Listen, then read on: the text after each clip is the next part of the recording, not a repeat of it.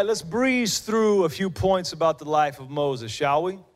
As we study Moses, we must realize that the events surrounding his birth and his infancy are a shadow and type of what happens to us as believers as we experience the new birth, born again experience in Jesus Christ. For instance, if you know the story of Moses, he was born under a law of death.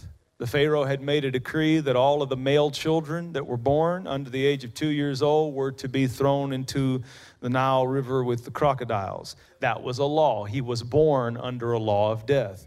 Every single one of us were born under the law of sin and death carnality, sin, and wickedness was hardwired into the DNA of our flesh. Nobody had to teach you how to tell your first lie or how to steal your first piece of candy or how to misbehave the first time. It came naturally because you were born in sin under a law of death. Romans says the wages of sin, the recompense for sin is death. Moses was born under a law of death. We were born under a law of death. Moses, though, was saved from the law of death by the strength of another. His mother decided she wasn't going to obey the law and throw him to the crocodiles. She made a little Moses basket and pitched it with tar, put the baby down in the basket, and let him float down in the Nile River. It was not Moses that saved himself from the law of death he was under. It was done by the strength of another when he was too weak to save himself.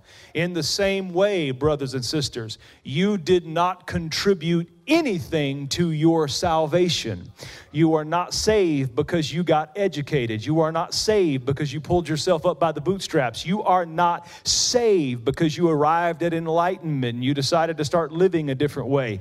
You are saved by the strength of another, Jesus Christ, who died on Calvary's cross to save you when you were without strength to save yourself. Romans 5 6 says, When we were still without strength, in due time, Christ died for the ungodly. That's a, that's a, a, a scripture, that's a verse you need to know. Christ did not die for the godly.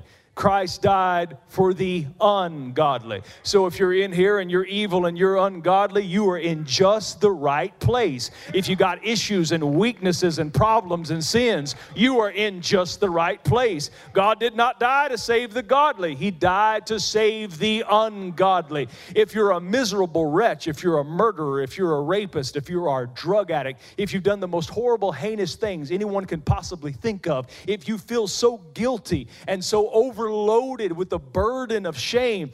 God died for people like you when you had no strength to save yourself. So Moses was saved when he was without strength. Point number one things you have to know things you have to see on the inside, diagnostics, a vision, an x ray on the inside. First thing you have to know, you have to know that you've been saved if you have accepted Jesus Christ as your Savior, if you've bowed your knee to His Lordship, then you are saved. And every Christian has to have this progression in consciousness. We come here self conscious. We learn about God and the law of God, and all of a sudden we become sin conscious. But then, once we are saved, you have to make the progression out of sin consciousness into saved consciousness. Somebody say, I'm saved and I know it. I need to feel some confident Christians say that. I'm saved and I know it. I ain't perfect, but I'm saved. Still got some issues, but I'm saved. God still got some things He's working on in me, but I'm saved. How do you know you're saved? I believe from the top of my head to the sole of my feet that Jesus Christ is who He says He is. I believe He lived perfectly and died completely, and that on the third day He rose again with all power in His hand. I believe He went to hell and took the keys of death, hell, and the grave away from Satan, our enemy. And then I believe God highly exalted Him and gave Him the name above every name, that at the name of Jesus, every knee should bow in heaven, in earth, and under the earth, and every tongue should confess that Jesus Christ is Lord. I've made that confession. Jesus Christ is Lord. I'm not perfect, but I've made that confession. Jesus Christ is Lord. Still got some issues, but I've made that confession. I feel it. Jesus Christ is Lord to the glory of God the Father. I've been baptized in the name of Jesus. I've been filled with His Holy Spirit. I'm walking in the divine power of God. I have faith in the Word. I believe the gospel, every letter of the gospel, every punctuation mark in the gospel. I'm not there yet, but I'm reaching for it. I know I am saved. Somebody shout, I'm saved. If anything I said applies to you, shout, I'm saved. I'm saved from hell. I'm saved from destruction. I am saved from the rule and power of sin. I'm saved from the enemy that would seek to destroy my life. I am saved. But then Moses wasn't just saved from the law of death, okay? His life wasn't just saved, but the next thing that happened to Moses was he got adopted.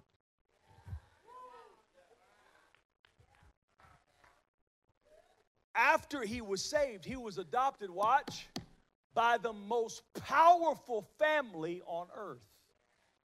Pharaoh's daughter found him floating in that basket and didn't just take him up out of the water and didn't just find him a nurse. Said, You know what? I want you to be mine. This is what happened to us. It's not just that God saved us, but after He saved us, he adopted us into His family. And we have been adopted by the most powerful family in heaven. Moses, adopted by the most powerful family on earth, became a joint heir of the kingdom. You and I have been adopted by the most powerful family in heaven and have become joint heirs with Jesus Christ. Point number two, you have to know You've been chosen. Oh, yeah. You have to know this. You have to know you have been chosen. If you have a biological child today in the state of Texas, the baby becomes your responsibility. You have no choice. It's your child. You have to care for it. But when you adopt a child, like the Mayfields just did. You take parental responsibility over somebody that wasn't your responsibility, and you do it by choice. That's what God did with us. Ephesians 1, 4 and 5, you've been adopted. John 15, 16, you've been adopted. Romans 8, 15, you have been adopted. What's it all mean? It means you've been chosen by God. Not only did He choose to save you, He chose to make you part of His family. I'm not just saved, I belong to the family of God. You're not just saved you belong to the family of God. I'm thankful that Jesus saved me, but He went a step further than that. By saving me, He made me a part of the family of God. Now, a paramedic will save your life, but he won't take you home with him. So there's a, there's a subtle difference between salvation and adoption. Jesus saved us, but then God took us home with him.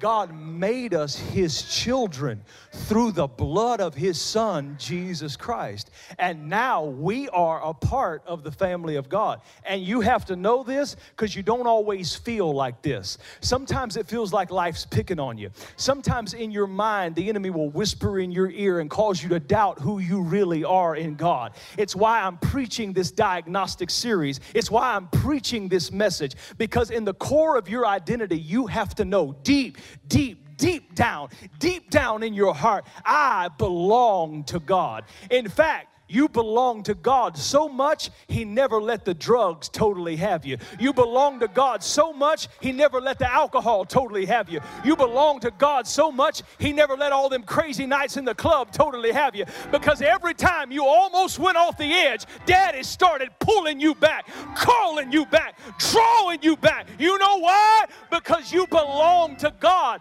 He has become your Father. See, I can save you. I can save your life. If I'm driving by and you're about to jump off a bridge, I can stop and pull over. I put enough time in at the gym. I can keep you from falling off that bridge. I can hold you up. But here's the thing I ain't going to do it for you multiple times. I can save you. I can't keep saving you. But a father will save you time Ooh, yeah, after time after time. Daddy, I'll never do it again if you just get me out of this. Three months later, in the same mess. But here comes Daddy again because He's not just a Savior, He has become your Father. Has anybody ever had their Father get them out time after time after time after time?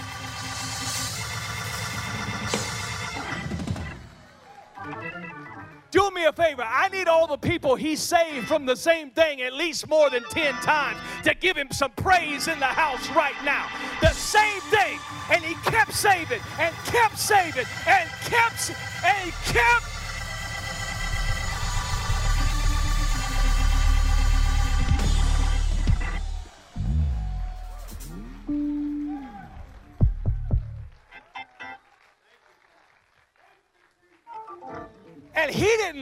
us this parental love. Oh, he didn't owe us this salvation. He gave it to us because he's good.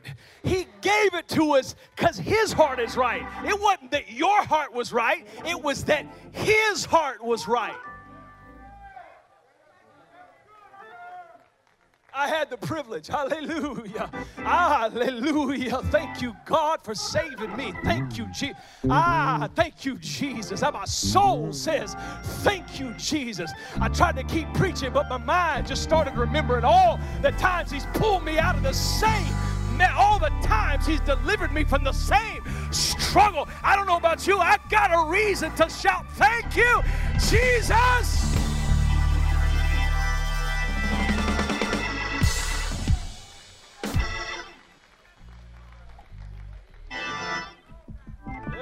God, yeah. I had the privilege of sitting with the Mayfields having a little dinner the other day, and uh, I got to listen to Lee Mayfield talk about the baby they adopted, and he said, It's just something in my heart. I feel like that's my baby. I love that baby. That baby's a part of this family. I, he said these words I can't imagine my life without that baby. Now, I ain't saying nothing about the baby, okay? I'm just saying, that baby don't love you yet.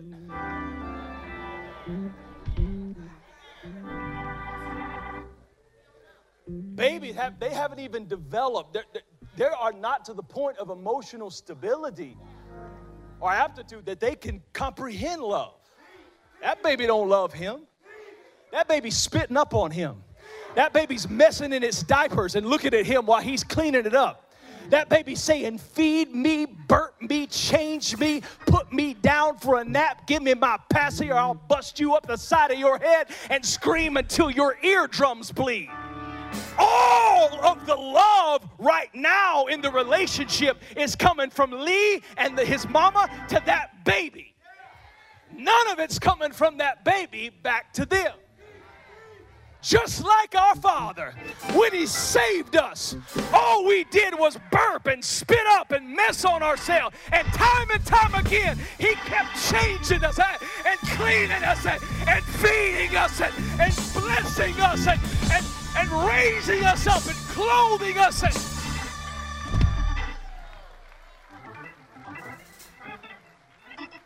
so when we were without strength, to give anything back. He loved us in the mess he, we were in. He died for us in the mess we were in. He died so we could vomit up on him. He died so he could change our diapers and clean us up. He died so he could pick us up. He died so he could pacify us. He died so he could deliver us. He died.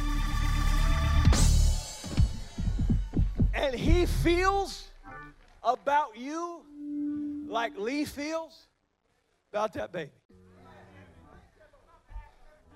Don't know what it is, but I just feel like he's a part of my family.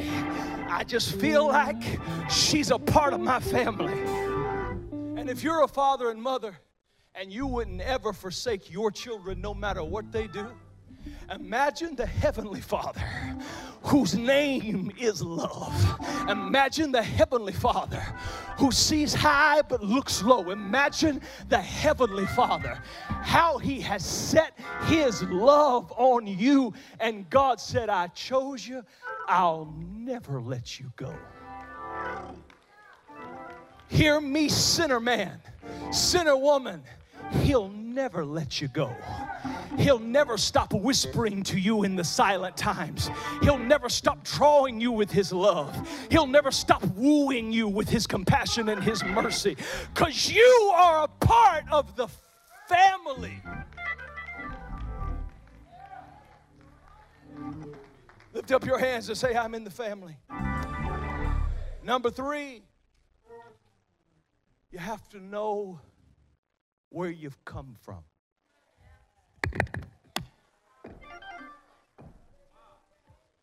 Oh, you got to remember where you've come from. All while Moses was growing up, he remembered walking around that palace.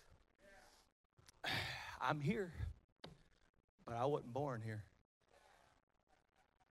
I'm blessed, wasn't born blessed. I'm rich, I wasn't born rich. When people forget where they've come from, help me preach. When people forget where they've come from, they start pouting on God when things don't go their way. But Moses knew that his worst day in the kingdom was better than his best day in the slave camp. And I came to tell you believers that have been having some rough times and pouting on God like he don't love you. Your worst day in the kingdom is better than your best day outside of it. Your worst day as a believer is better than your best day as an atheist or a doubter. Your worst day is better than your best day outside of it.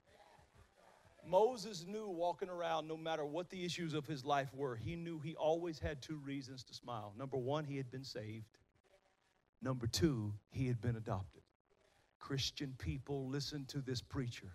No matter what's going on in your life, you've always got two reasons to smile. Number one, you're saved. He didn't have to do it, but he did. You're saved. Your soul has been saved. Not you got a blessing, not you got a Cadillac, not you got a thousand dollars, not you got a promotion. The real power is you have been saved. Your soul has been snatched out of the marketplace of sin, death, and hell. You have been saved. When you die, you don't have to wonder about where you're going to go. You have been saved. Number two, you've been adopted. You've been put into the family. You belong to God now. So your car broke down. Don't throw a hissy fit, lose your mind, start pouting on God. Where is God? God's worry's always been holding your place in heaven. God's worry's always been being your father and making sure things will work out for your good in the end. Don't be weary in well doing. Don't give up in difficult days. Don't throw in the towel and cast your faith aside when you hit some rough patches.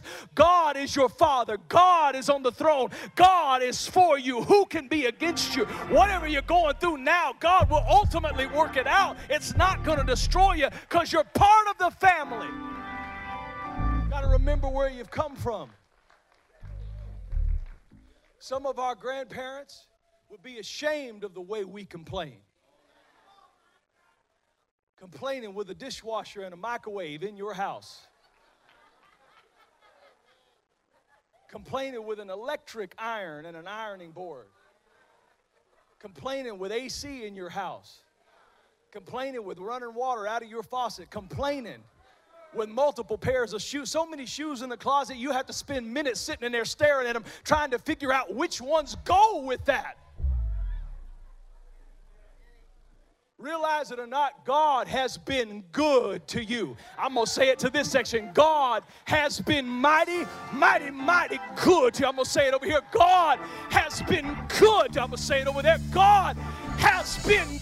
Is there anybody He's been good to? Let me hear you shout, Thank you. I wonder if I had 10 people he's been good to that could give him 10 seconds of praise. I wonder if I had 10 thankful people that could give him a 10 second thank you, shout and a dance because he's worthy.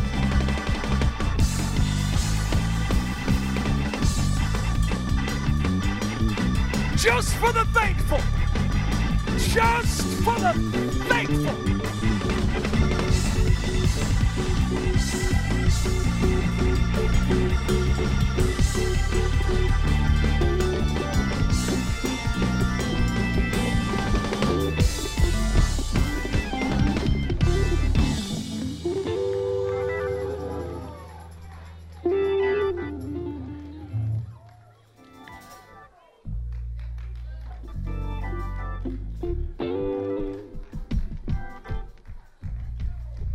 If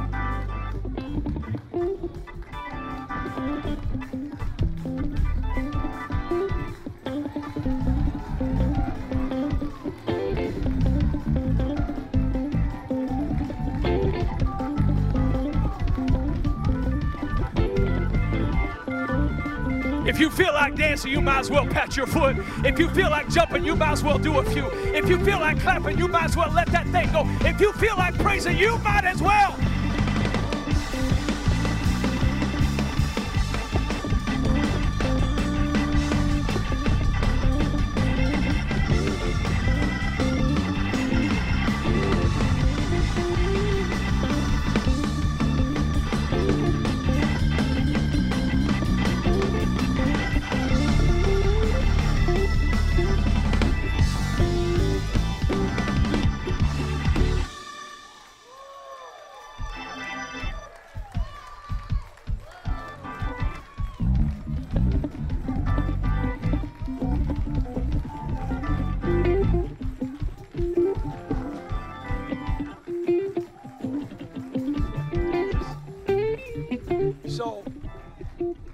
Moses was saved.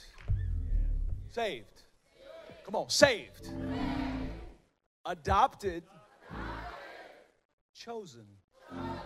Now, same thing if you're a believer. You've been saved, you've been adopted, been chosen. But because you serve a God that is full of purpose, God doesn't save, choose, adopt anybody without a reason. Now, this is, see, believers don't really have to spend a whole lot of time in the salvation area because Jesus paid it all. Hallelujah. Thank you, Lord. Gee, hallelujah. It is by faith. It is by faith that we receive that. Grace through faith. It's the gift of God. You can't earn salvation, you can't pay for it, you can't live a disciplined lifestyle to earn it. It is a free gift according to the book of Romans. It's a free gift. You must simply receive it. That's salvation, right? We don't spend a lot of time with that. Adoption. We don't spend no time with that. We can't adopt ourselves. That's God's doing. Okay? Chosen. That's God's doing. Where we struggle for the largest part of our Christian life is in that fourth component, that fourth area purpose. You saved me. Stop right there. Come here. Lift up your hands, buddy. I speak over your life in the name of Jesus. That God strengthen you. That God develop you. That God open doors for you and your family and everyone that you're. I pray God keep you safe, open doors for education, a sign of your life, life,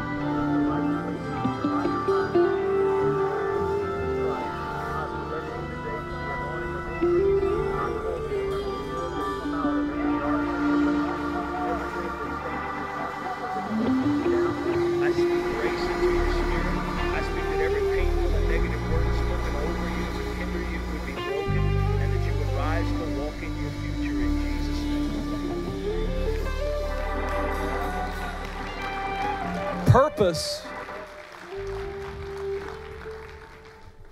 Purpose is something we must, for the first time in our salvation walk, in our Christian walk, purpose is the first time we get involved.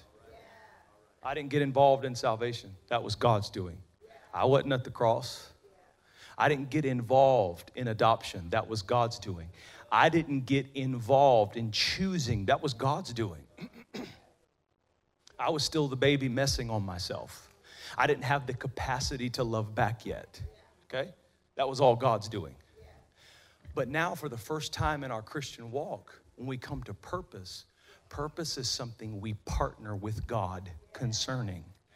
And most people spend the largest swath of their Christian life trying to walk out what in the world am I here for? You saved me. You had an idea for my life. You wanted me to do something. What in the world is it? and Moses spent 40 years from birth when he was pulled out of those bulrushes to the time he was 40 years old, had no idea what he was there for. Walking around in circles, walking around, what did you save me for? What, what, what, what did you deliver me for? You thought I was worth saving? For what?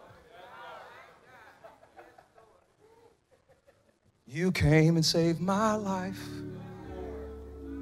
For what? You thought I was worth keeping. So you cleaned me up inside. You thought I was to die for. So you sacrificed your life so I could be free, so I could be whole, so I could tell everyone I know. For what?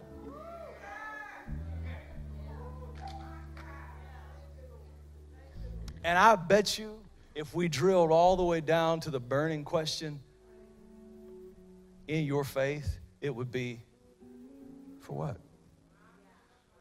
What do you want me to do with this? What do you want me to do here? And Moses carried this around for 40 years.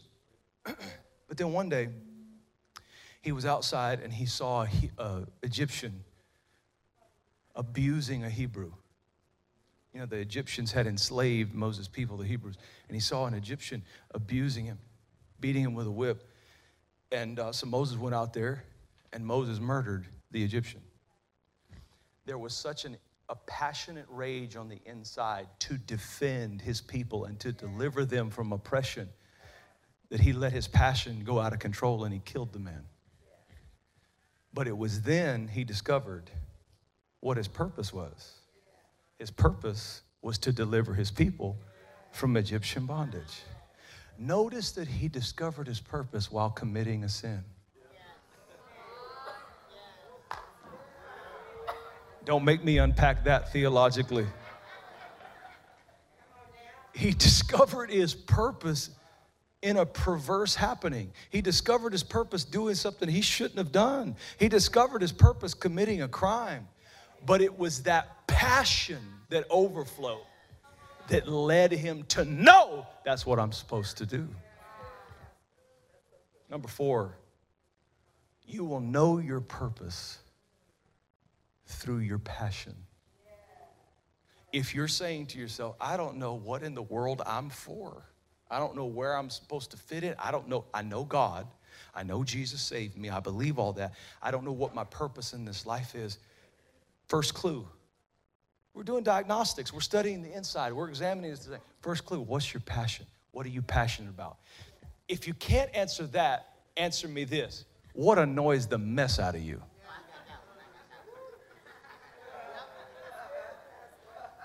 If you're sitting in this church and something that we're doing just annoys the mess out of you, that may be a sign you're called to help fix it.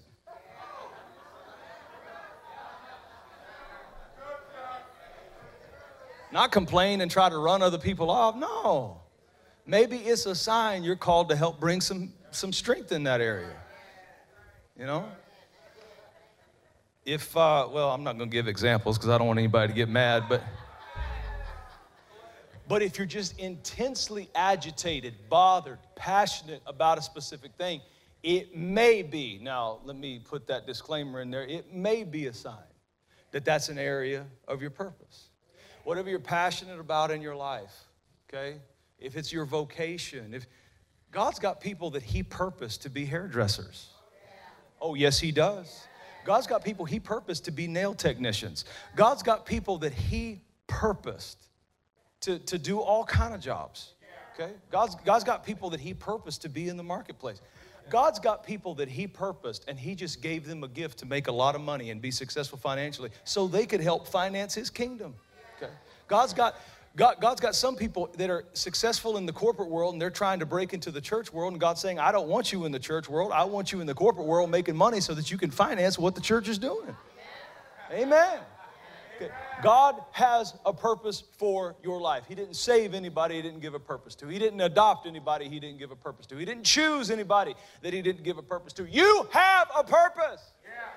Sometimes your purpose may be who you're raising.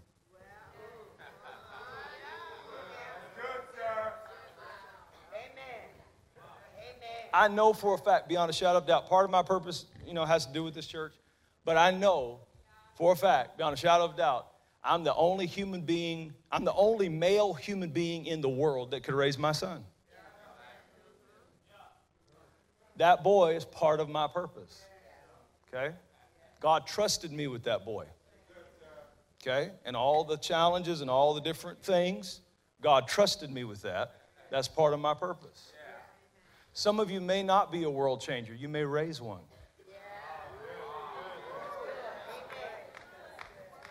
Some of you may not be a best selling author. You may raise one and pay for their college. You know?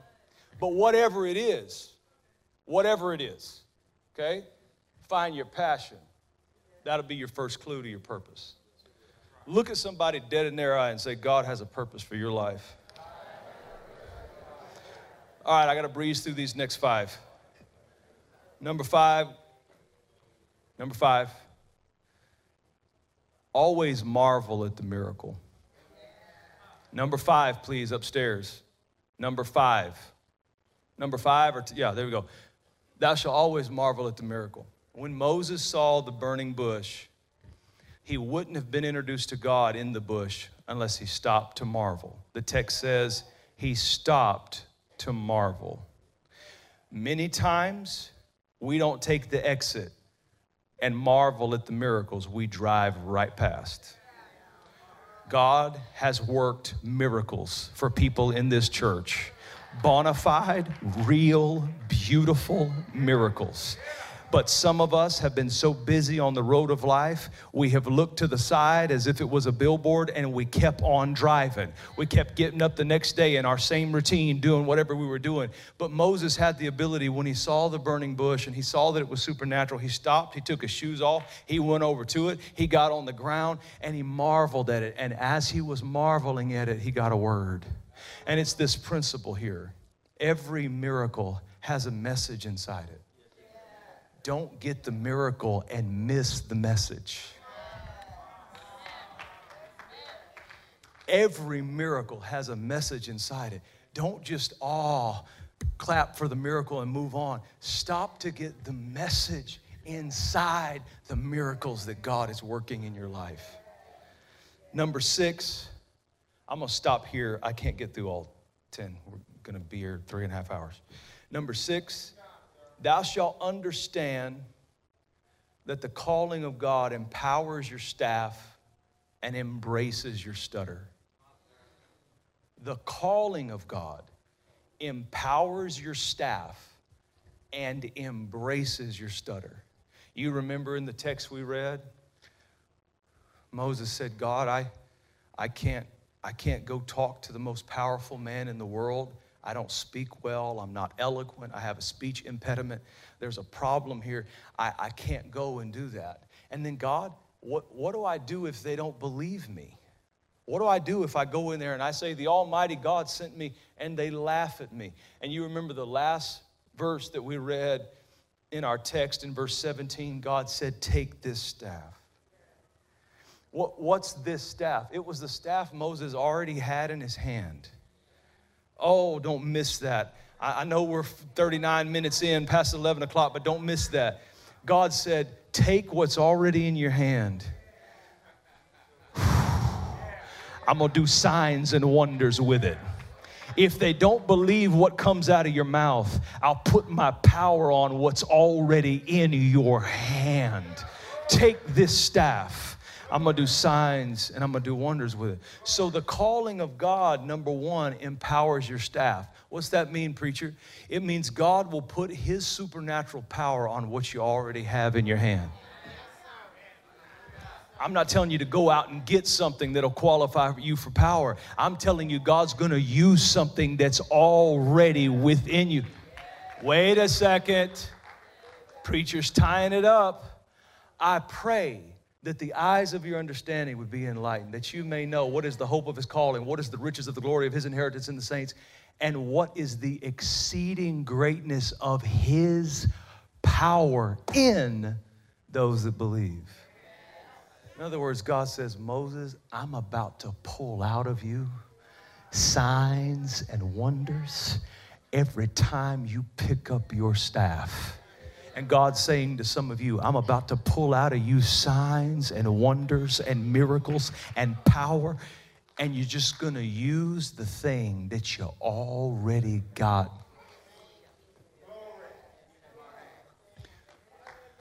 I would start the business, but I don't have. Use what's in your hand. I would launch out into that thing, but I don't have use what's already in your hand. He empowers your staff. I speak the power of God to manifest over your life in the areas that are already in your hand, the job you already have, more coming out of what you already have, the super coming out of the natural that you already have, in the name of Jesus Christ. So the calling of God empowers your staff, but then it embraces your stutter. In other words, Moses' stutter his impediment, his blockage, was the thing he thought disqualified him for working for God in that area. Like it or not, every single one of us have a stutter. You may not stutter to speak, but, but, but there's an issue somewhere in your life that's a stutter. Maybe your stutter's in dealing with people because they are so trifling at times. You know, you can only deal with shady people so long, and almost like a mental illness thing comes on you because you start looking at everybody sideways because you're looking for the shade in them. You're trying to see past their skin, look down into their eyes, and find the shade because you just, you know it's there because you've been through so much. And people think you're crazy. You're not crazy. You've just been hurt 10,000 times. And sometimes th- that can be a, a blockage, a, a stumble, a stutter.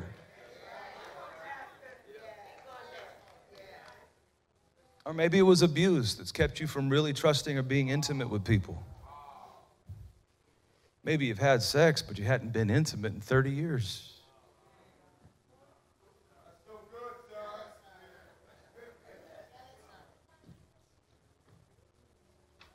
Maybe it's you don't deal with finances well. And fight like hell anybody that tries to help you. Because you're possessive. And you're possessive because you're scared to death. You're going to be in lack again.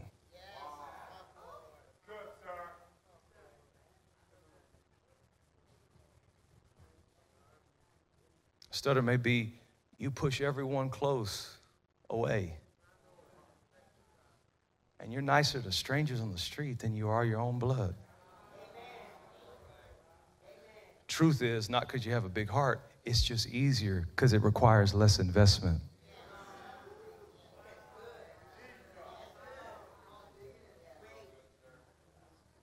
I don't know what your stutter is. But the calling of God empowers your staff while at the same time embracing your stutter. It's not that God accepts you the way you are. No. He goes further than that. He embraces the broken parts of you, the messed up parts of you, the parts that when you're really honest in your prayer, you say, God, I can't because that part. God comes close and he hugs it, embraces it.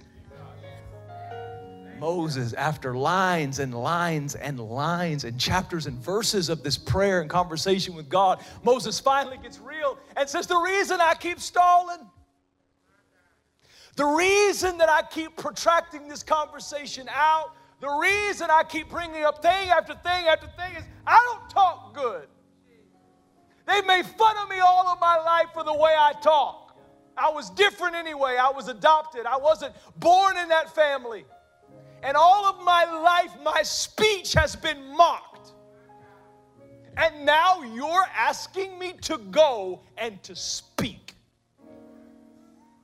I can't go speak for you.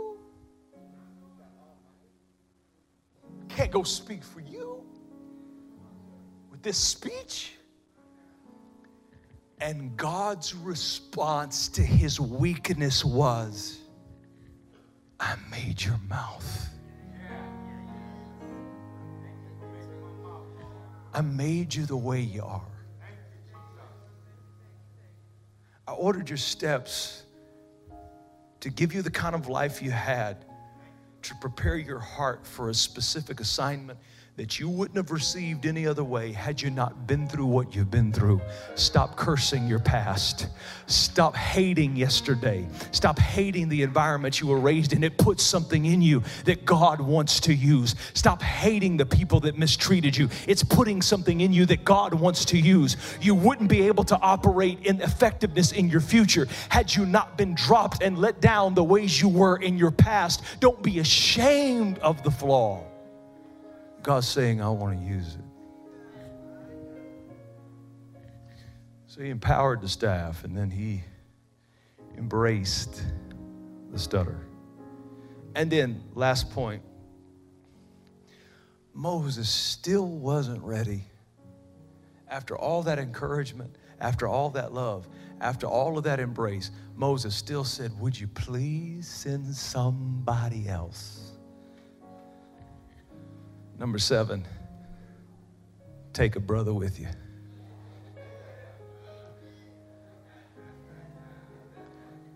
Take a brother with you.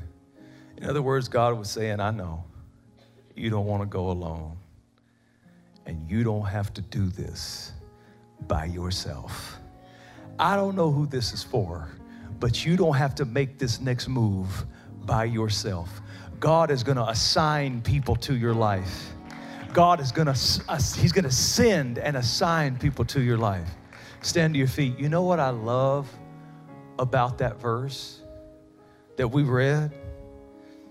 The Bible said when, when God said, I don't want to use anybody else, I want to use you.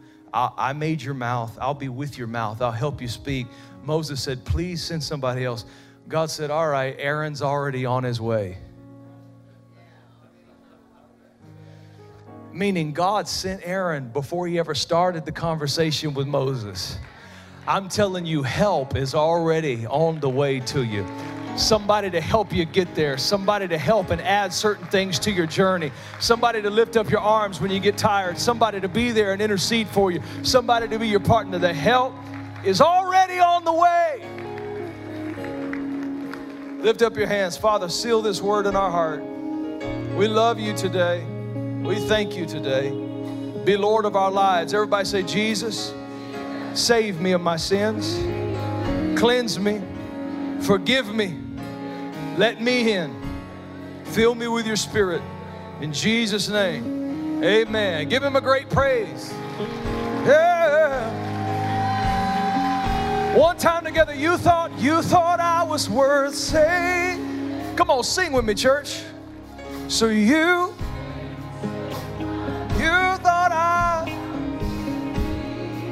so you me up.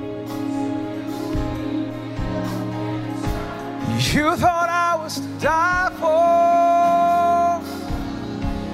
So you sacrificed your life. So I could tell everyone I know you thought I